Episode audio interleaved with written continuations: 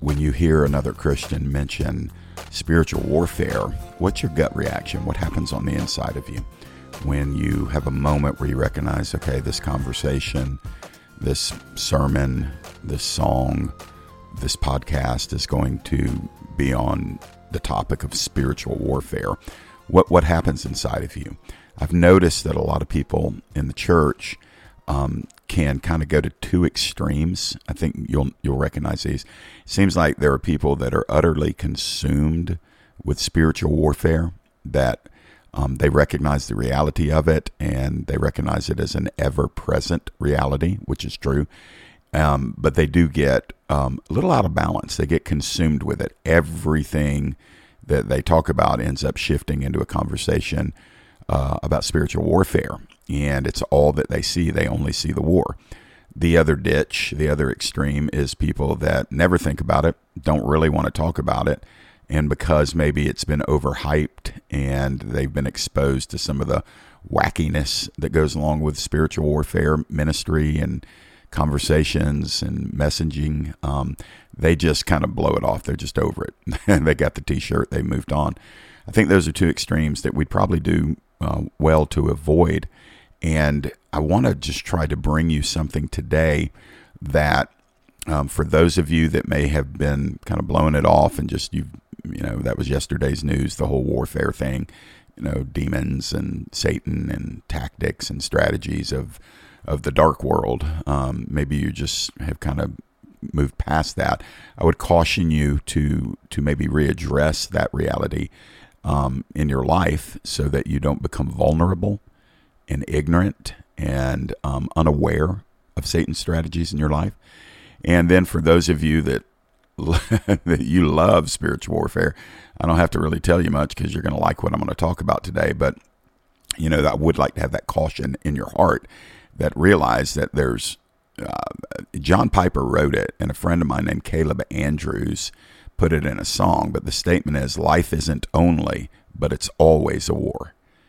And to grammatically break that down, what, what Piper said and Caleb sang was life isn't only a war, excuse me, life isn't only a war, but it is always a war. The warfare is ever present with us, and that will be the reality um, until the Lord Jesus comes and Satan enters into the lake of fire.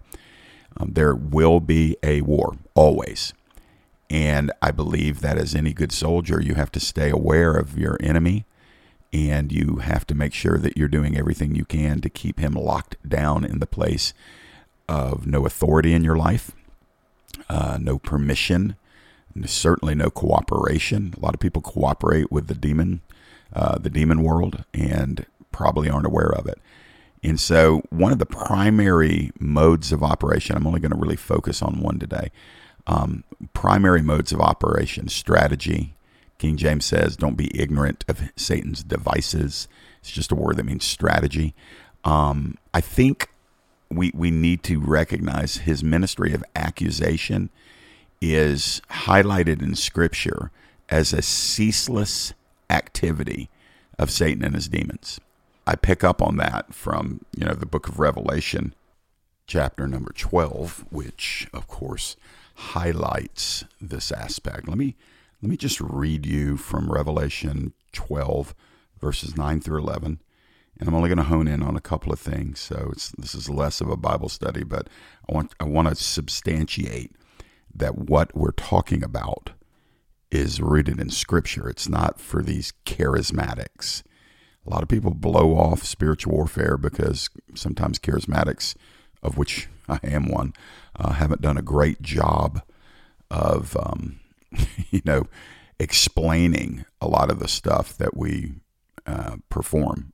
like we're performing deliverance ministry, we're doing it, and we don't always add any kind of teaching to it to people understand it. And so people are just kind of freaked out by it. But um, Revelation 12, 9 through 11 says, The great dragon, that's Satan, was thrown down, that ancient serpent who is called the devil and Satan and then it describes him as the deceiver of the whole world. He was thrown down to the earth, and his angels were thrown down with him. And I heard a loud voice in heaven saying, Now the salvation and the power and the kingdom of our God and the salvation, excuse me, and the authority of his Christ have come. For the accuser of our brothers has been thrown down, who accuses them day and night before our God. And then verse 11 says, And they have conquered him by the blood of the Lamb and the word of their testimony, for they love not their lives even unto the death. So this has both a, a past, present, uh, and future application. Um, I'm going to focus on the present. Um, there is a final silencing of the accuser that comes when he is uh, thrown into the lake of fire, but that that hasn't happened yet. So there's a present stranglehold from Satan that is uh, suffocating many Christians, and it's this uh, I call it the ministry of accusations. Um, Satan is the accuser of the brethren, according to Revelation 12, who accuses us night and day before God. Now, I just want you to think through that. Um, the Bible says that Satan accuses Christians before God day and night. Now, I'm not I'm not wise enough, smart enough to explain to you how that works. I just believe what the Bible says that it, it, it actually happens. And so there is a, a communication activity from Satan himself uh, before the Lord, who he, he is permitted by God at times to come before God. And when he goes there, he accuses us. Now, I don't know who all gets accused. I don't know if everybody gets accused, but I do know God's people get accused before God. So why do I bother telling you that? Because there's nothing you can do about that, nothing I can do about that. That's that's an interaction between God and Satan. But I would I would submit this to you. If he is the accuser of the brethren before God, is it not reasonable to believe that he is the accuser of the brethren to the brethren? Wouldn't it make sense that if he's bold enough to stand before a holy, omniscient God, as he did in the book of Job, accusing Job to God, a, read the first couple chapters of Job, and you'll see a very clear picture of what that accusation looks like. Um, but if he's bold enough to do that, don't you know that he will do it to you? His ministry of accusation is carried out also by the demonic realm. He has a innumerable amount of demons we don't know how many there are, but they are uh, in existence. They are active. They do not take vacations. They are hell's warriors, hell's soldiers. They, like their father, the devil, come to steal, kill, and destroy. And it is only by the grace and the mercy of God that you have not been stolen, killed, or destroyed yet. Because the grace of God, and as Revelation 12 said, the blood of the Lamb and the word of your testimony has brought defeat to Satan in your life. That doesn't mean he has given up. Because when he cannot wrestle our soul any longer, he wants to crush our peace. He wants to remove the capacity for you and I to bring glory to his archenemy, Jesus Christ. And so he fights us. And one of the ways he does it is by constant harassment. And the ministry of accusation, I'll start, I just will tell you three ways. I, I, don't have time in a podcast to unpack it. This is a much fuller teaching, probably should be an hour long sermon. But um, first of all, he will accuse God to you, he will misrepresent God to you. And he does that by some form of supernatural influence and communication. Accusations are verbal, they are put together through communication. You you will hear in your soul, spirit, you will hear things that are against God to make you doubt God, to make you distrust God. Just remember Eve in the garden. It's exactly what the serpent did. He didn't come up to her and say, God is evil, run from him. He just got her to doubt God, question God's goodness. And of course, we all know what that led to. And so he will he accuse God. He will tell you God is not merciful. God is not gracious. God does not love you. God has favorites and you're not on the list. He will tell you constantly and when any any kind of negative impact hits your life, he will tell you God is against you and is punishing you. If God loved you, he would not let that happen. Why do you serve a God who doesn't insulate you from all difficulty? And so he, he accuses God to us. The second level is he accuses you to you. So he will quite frequently tell you um, everything that's wrong with you. And that ministry of accusation in those moments is really a ministry of amplification. He amplifies things about you and turns them into weapons. So, in other words, when let's just say you said something cross to somebody, you said something rude, insensitive, mean, maybe gossipy, slander, by the way, all of that is sin. And you know that you sinned, what Satan will do is he'll amplify that you will be convicted if you're a Christian of your gossip and your slander. You will repent before the Lord. And after that repentance, Satan comes up to you and says, You know you're going to keep doing that. You know you're going to run your mouth. What you just what you just repented of is, is laughable. You're not sincere. You're not even a Christian because a Christian would never commit sins like that. And he will attack you and accuse you. He will bring shame upon you. He'll immobilize you by amplification of everything that is not yet fully sanctified in you. And he will get your attention off of what Jesus has done for you so that you fixate on the things that are not yet fully aligned with Jesus. And as much as I would like to say it's not true, all of us fall short of God's glory every day. Um, I'm not saying that you can't go a day without sinning. I'm just saying most people don't. And the, I define sin as anything that falls short of God's holy standard of perfection. So if I think something selfish, I don't even say it, but I think something self oriented and it is not rooted in the gospel, that's a sin. It falls short of God's standard of holiness. And so Satan comes in and says, Jeff, you're an incredibly selfish person. What, you think you're going to do a podcast today? What a fraud you are. What a hypocrite you are. How can you tell others about the kingdom when you yourself are not perfect in the kingdom?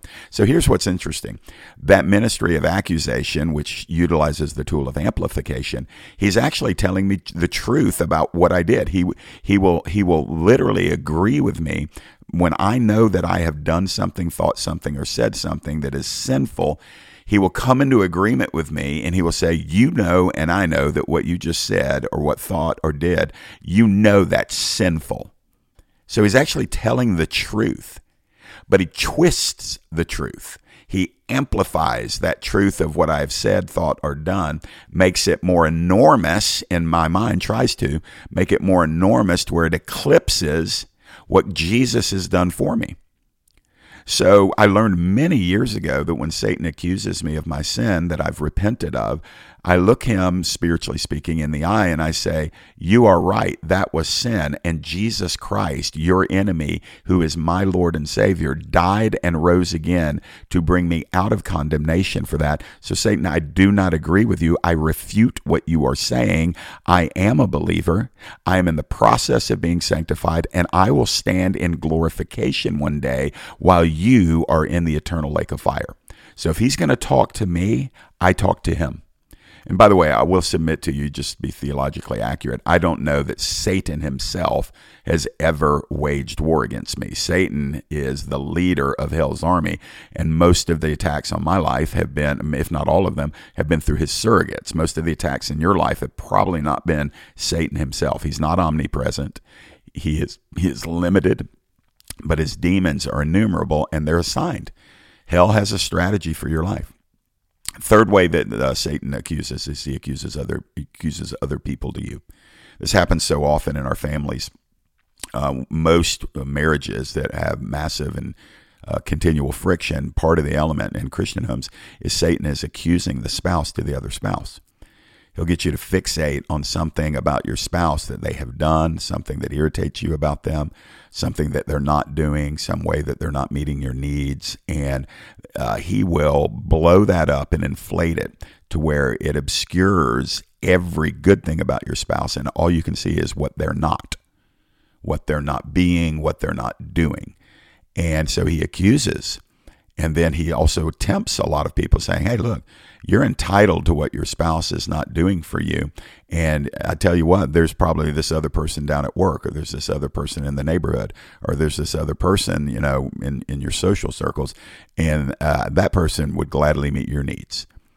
And so that's how a lot of that works. And then he accuses pastors to the people that follow them, church leaders, hey, that pastor, that prophet, that evangelist, that you know shepherd, that um, apostle, uh, they're not all that they're supposed to be, and you need to just recognize they're fraudulent. And it's just amazing to me that everybody will acknowledge with a nod of the head that everybody that is in the body of Christ is still in process. They're still in the process of being sanctified. And while leaders are held and must be held to a much higher standard, they're not glorified yet. And if you follow a leader long enough, you're going to see some cracks in them, some weaknesses. And uh, it's just amazing how the grace that we crave for ourselves, we often don't give to our, our, our spiritual leaders. And the same thing is true. You know, God, I've, I've been a leader in the church, local churches for a long time. And I can't tell you how many times God, excuse me, not God, how many times Satan has accused the people I lead to me. Not accusing me to them, accusing them to me. To where I will have something made up in my mind about an individual. And until I go to them in Matthew 18, I'm convinced that this thing is right. When I go to him, I find out that none of it was right. That's happened to me many times. And I'm thinking, how did I draw these wrong conclusions about them at such a high level? And in, in the old days, I would just stuff it. I'd make up my mind about somebody and I'd avoid them because I'd think, oh man, I, I see what that person's about. And then when I started realizing I can get people wrong and I started tracing the root of it down, I was like, this is nothing but the ministry of accusation. So it, can you inspect your own life right now? How has Satan been accusing God to you? What are you thinking about God that's inconsistent with what God says about himself in the written word? And I don't care how big you feel it, if it's not consistent with what God says in the written word, it's a lie. It's an accusation. It's a warfare dart. It's an arrow flaming, seeking to take you out. And you got to raise up the shield of faith to quench those flaming arrows and say, you know what, this is inconsistent with what God says about himself. I'm not going to believe this. And then are you coming into agreement with what the demonic realm says about you to you? that that amplification of every failure, every weakness, every sin you've ever committed to where they repackage it, the demonic realm repackages it and shoves it in your face and seeks to reduce you to your your history of failures. That's an accusation. You have the authority and the right, and by the way, the need, the necessity to declare verbally because if they're talking to you, you must talk back to them. The, the enemy has so strategized that people listen to him, oftentimes not knowing it is him.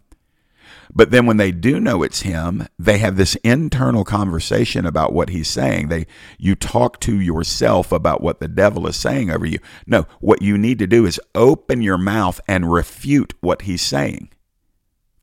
You know, when, when James tells us, submit yourself unto God, resist the devil, and he will flee from you, that has to mean something. How do you, like you resist the devil? So if he's running his mouth, the de- demonic realm is running their accusations at you nonstop. You must resist. You must speak over them. You have the authority, you have the power, and you have the necessity to say, In the name of Jesus, I do not receive that accusation.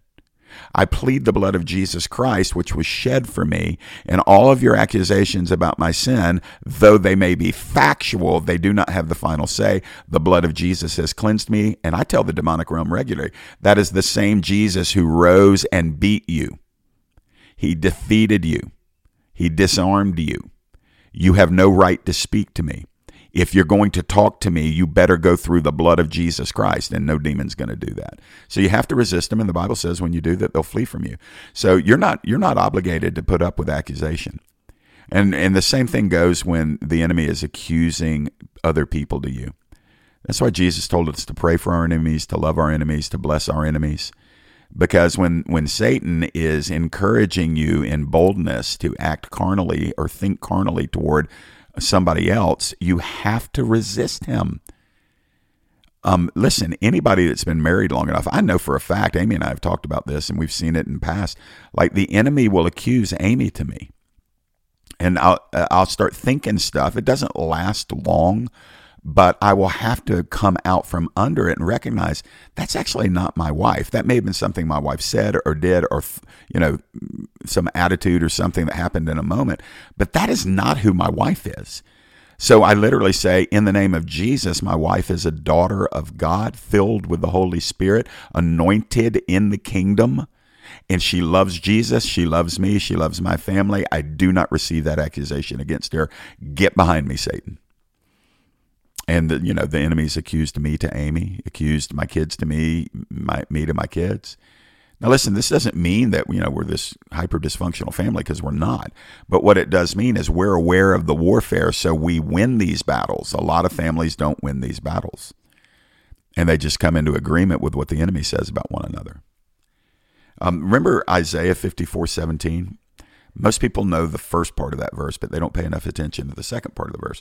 The first part of the verse is famous because it says, No weapon that is formed against you will prosper or no weapon that is fashioned against you will succeed. But the second part of the verse says, and you will refute every tongue that rises against you in judgment. This is the heritage of the servants of the Lord, and their vindication comes from me, declares the Lord.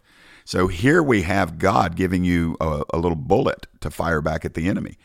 Like you have to fight this war if you don't fight back against the accusation of the demonic realm and Satan, you're going to get undercut by it. It's already weakening so many Christians because they don't do what the Bible says, which is to wage the good warfare. We're not passive in our Christian lives. The devil certainly is, uh, isn't. And if you are passive, he is whooping your fanny on some level every stinking day. And so when it says that the weapon coming against you cannot succeed, we say amen. But this is how it doesn't succeed. You refute the tongue that rises against you in ju- judgment, accusation, condemnation. You have a part to play. You have to say, uh uh-uh, uh, not going to listen to it. I refute that. And this can apply to human accusation too, because how many of us know that Satan rises up people with skin on to come and be his voice in our lives, to accuse us, to misunderstand us, to slander us, to libel us, to, to gossip about us. And there are times where you just have to be able to say, without going into full blown self defense mode, you just have to say, what you're saying and believing about me is wrong. It's just wrong. Some of you that listen are positioned for kingdom influence and kingdom leadership. And most of the time, when people think about that, especially when, when they're younger, they think of the glory of ministry and they don't think of the groans of ministry. And there is glory in ministry. There's beautiful high peak moments in ministry that just are so deeply enriching and satisfying. But most of it is not that. Most of it is a whole lot of work and toil. It doesn't mean that the work and the toil isn't enjoyable because you're partnering with Jesus. It just means it doesn't feel glorious most of the time. And when you're out front, people are going to talk about you. They're going to run their mouths about you. They're going to write stuff about you. Everybody's got a pulpit now. It's called Facebook or, or X or Insta. And or they'll put you on a reel. You know, they're just going to do it. And you have to be able to refute that. One, you better be living above whatever they're accusing you of. And when you are living above what they're accusing you of, you have the power, authority, and hopefully the wisdom to say, what is being spoken or written about me is completely wrong. And then people that really want to know the truth will ask you questions. You invite them to ask you questions. Ask me anything you want. And you answer their questions truthfully. You may not be able to change their minds, but you don't have to come into agreement with the accusation and the weapon formed against you, that tongue that is wagging against you or that keyboard that is writing stuff about you. And it says, Isaiah 54 17 says, You will refute every tongue that rises against you in judgment. So going back to the demonic realm, you get to refute the demons. If Satan himself came against you, you have the authority and the power. Where is it? It's in the blood of Jesus and the word of your testimony. That's how you defeat the enemy. And so when the accuser comes, he will keep coming until he knows you don't listen to him anymore. That's the solution. The solution is, is when you break the stronghold of listening and coming into agreement with accusation or being affected by it, the enemy knows, hey, that's not that tactic's not working on her anymore. So they'll flee you for a little while. They may circle back, but then you'll develop the ability to know, oh, here comes the enemy again, running his mouth again. And so you refute it. I like doing it, quite frankly. A matter of fact, I'm just sitting here while I'm talking, just feeling the goodness of God, just thankful that He's trained me in this stuff and talked to me about this for years. I had to learn it. I had to learn it. It was such a strong weapon of warfare against me for years and years, probably the better part of 15 years as a Christian. And I just kept trying to bear the load of it and felt constantly guilty, constantly shamed, constantly just, man, God, I, I, I hope you love me in spite of everything that's wrong with me. I mean, I had moments like that. And then finally, I just started, you know, by the grace of God and the wisdom of the scriptures, started saying, I don't have to put up with this stuff. I don't have to listen to the enemy. If he accuses me before God, he'll accuse me to me. And if God shuts him up, I'm going to shut him up too. And then the same thing, of course, with other people, man. Just when the enemy is telling you something against other people, you, you just need to get with the Lord and say, Lord, would you speak louder about that person than the enemy's speaking right now? God, give me your heart for that person. Because the enemy likes to use facts. He likes to tell you, well, that person hurt you, that person wounded you, they're a dangerous and bad person. Don't ever have anything to do with them again. Now, factoring in that, you know, you, you need to be wise and prudent about put, making yourself vulnerable to people that are actually abusive. That's not what I'm encouraging. But what I am saying is when somebody hurt your feelings and the enemy has told you to write them off forever, that is not Jesus. Because Jesus actually said to forgive them. And so this ministry of accusation is there, there's a hard stop to it. And Isaiah 54 17 says, This is the heritage of the saints, the heritage of the servants of the Lord, and their vindication is from me. God says, I will vindicate you. And sometimes you have to wait on it, but He will vindicate you. And let me wrap up with just a couple of verses in Hebrews 12, okay? Hebrews 12, this may seem out of kind of out of context for a second, but this is what verse 22 through 24 says.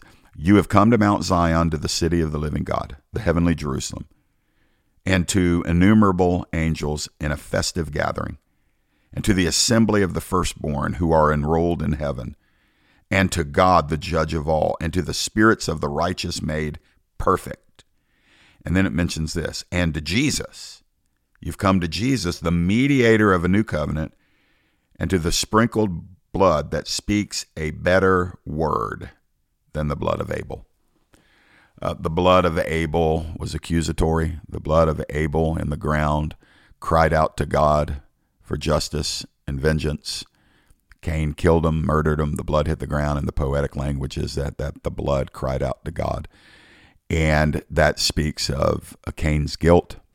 It speaks of Cain's indefensible actions and the fact that Cain was actually guilty.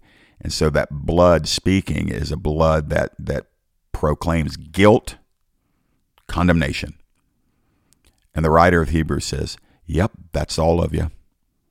There's none righteous, no not one. All have sinned, come short of the glory of God." Uh, John chapter 3 tells us that we were already condemned.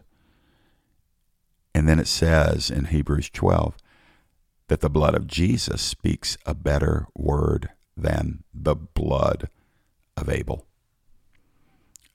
The blood of Jesus says, I declare you righteous. The blood of Jesus says, I declare you a son. I declare you a daughter.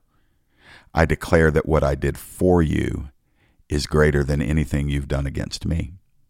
I declare my grace. I declare my mercy. I declare that my mercies will be new every morning. I declare that I will never leave you nor forsake you. I declare I have sealed you with the Holy Spirit of promise. I declare that you are mine. John chapter 10 No man will pluck you out of my hand. I declare my word to be better over you than the voice of accusation, guilt, and shame. So, as I leave you today, I have one question for you. Which voice will you believe? Which voice will you come into agreement with?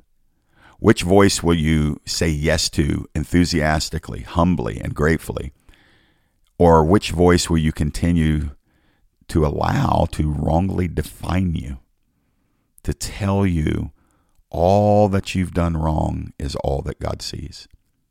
Which voice is going to have the predominant influence on your emotions and on your mental state?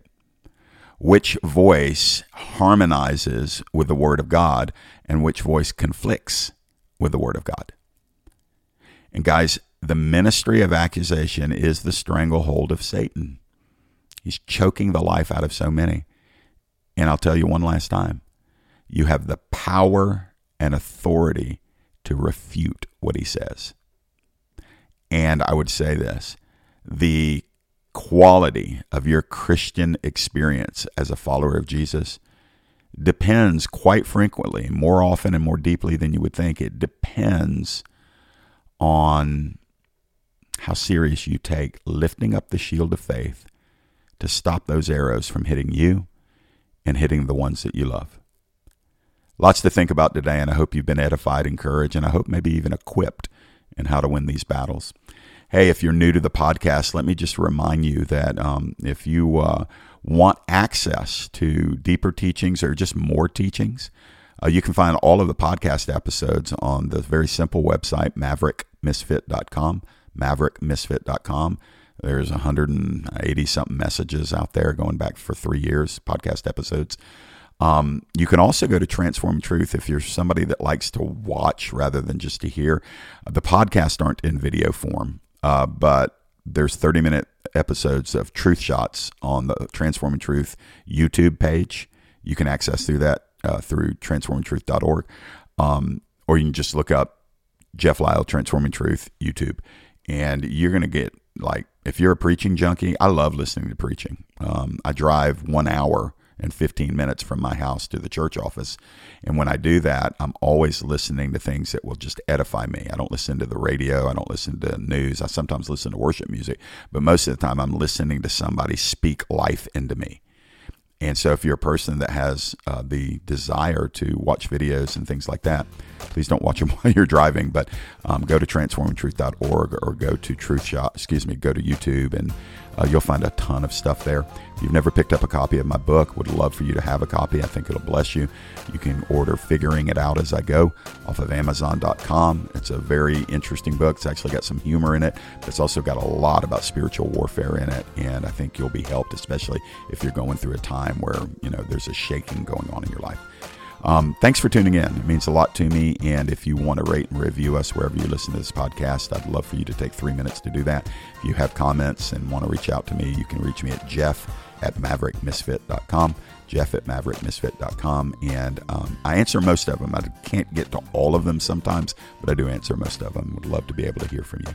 All right, guys, my time is gone. Thanks for tuning in, and we will talk to you next Tuesday.